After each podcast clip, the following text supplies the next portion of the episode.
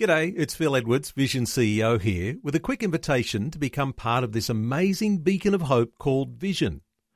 Together we can put our love into action to help people of all kinds build or rebuild their lives on the truth of God.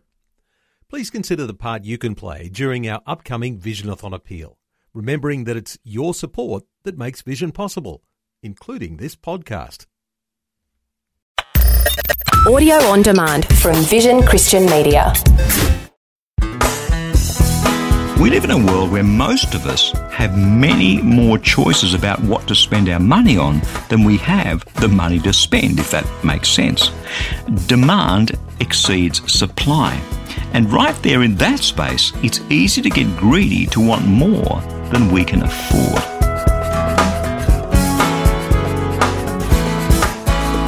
Hi, I'm Berni Dymet and welcome again to the program as we take a look at greed from a different perspective.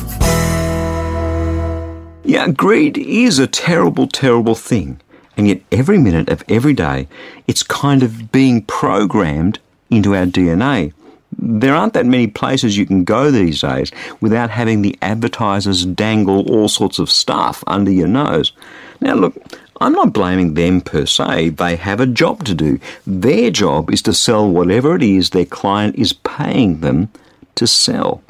And much of what they're trying to sell us are what the economists call consumer goods television, sound systems, cars, clothes, shoes, furniture, knickknacks for around the home, holidays, restaurant experiences. And you can't have consumer goods without getting consumers to buy them. That's where you and I come in. We're meant to consume these things. And through our consumption, money changes hands, we thereby create jobs, and there you have it. That's what makes our economy go round. We consume stuff. The problem is that all these things that we can buy with our hard earned cash, have you noticed how attractive they all look? I've never seen an ad on television for a new car, let's say, where they haven't made the car look absolutely gorgeous. I've never seen men's or women's clothing advertised in a way that doesn't make those clothes look like something that we absolutely need to have. And the more of these things that are dangled under our noses, the more we want, and the more we want, and the more we want, and the less we can afford because most of us have a finite income. And the more we want what we can't afford, well, there is where greed is born. So, exactly what does it mean to be greedy? Well, my dictionary tells me that greed is an intense and selfish desire for something, especially wealth, power, or food. Pretty good definition, don't you think? And the problem with wanting something isn't that the thing itself is necessarily bad. Sometimes it is, but most times not. There's nothing inertly evil or wrong about food or clothing or two or four wheels to get around in. The problem is the intense selfish desire for something.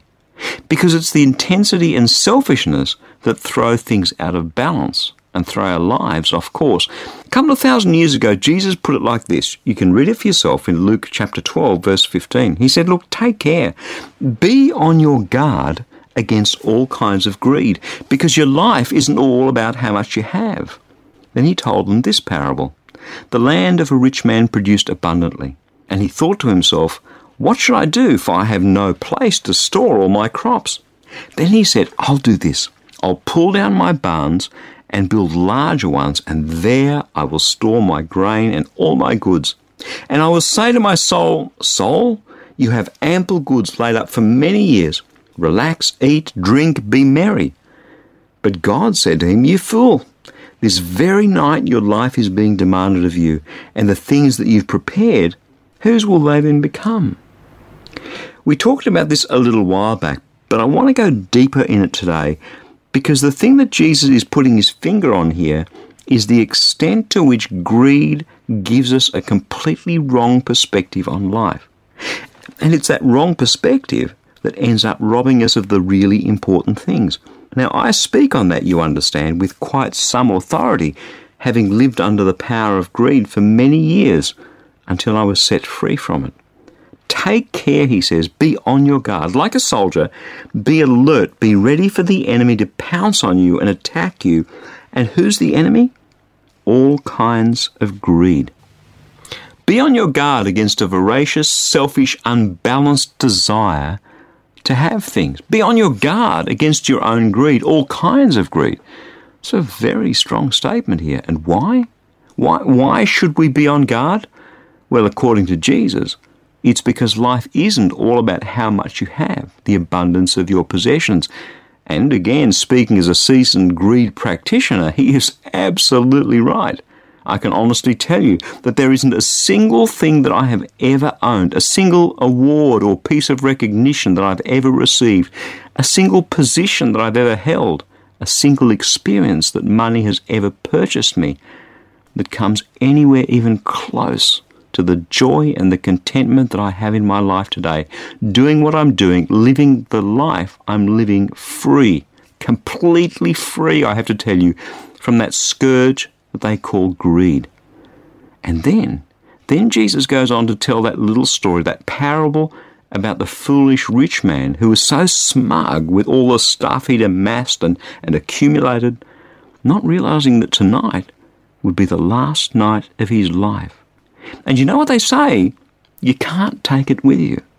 And it's that prospect of death that puts this all into perspective. It's the prospect of death that we all face, all of us, that shows greed up for the impostor that it is. Because at the end, none of what we've accumulated matters at all. And in fact, given we have to work so hard to pay for the things that our greed causes us to go out and buy, we end up missing out on the truly important things in life. The relationships that could be so much richer if only we hadn't worked so hard. The joy of giving things away to those in need, if only we weren't wrapped up in our selfishness or so deeply in debt. The contentment of having a balanced life, if only we weren't so unbalanced in our greed. Do you see how awful greed is? And it's a complete deception. Life isn't about the stuff that we accumulate. Jesus is absolutely right on that. Life is about so much more. And greed is like a thief that robs us of all of that. That and much more. Can I ask you to consider your life for a moment, your heart? How much do all kinds of greed have their tendrils wrapped around your life? And is it really working that well? Is it really worth it? I mean, really?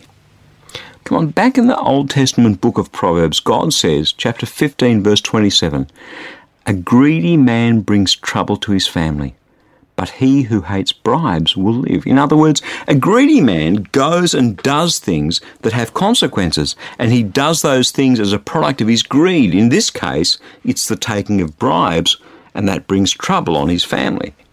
The other night I was watching the news and there were some politicians who'd done just that. They'd taken bribes and they were now in front of an inquiry with the very real prospect of going to prison. There's nothing new under the sun here. Greed is like an addiction. A heroin addict will break into a house and steal things in order to finance his or her heroin addiction. And someone whose heart is filled with greed, let's go back to our dictionary definition an intense and selfish desire for something will equally do rash, dangerous, bad things, things with consequences, to feed that addiction. And what for? As Jesus said, it's not worth it because there's so much more to life than stuff.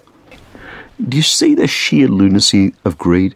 Anyone who is money wise, anyone who wants to live a superabundant life, that life that Jesus came to give them, is going to have to deal with their greed today, now. Anyone who is money wise will make sure that their money remains a good servant and isn't allowed to become the brutal, tyrannical master that it so easily becomes.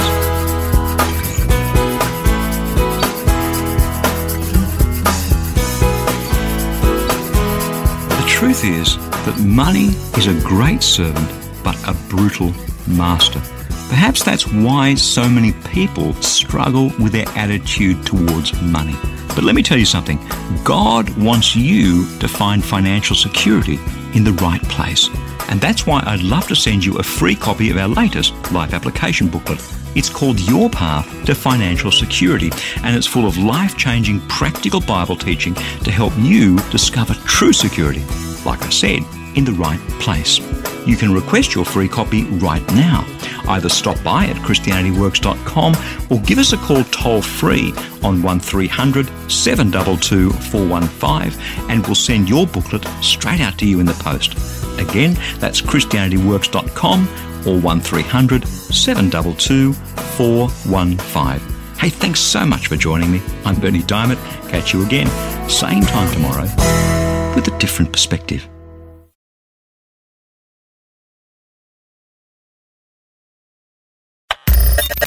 Thanks for taking time to listen to this audio on demand from Vision Christian Media. To find out more about us, go to vision.org.au.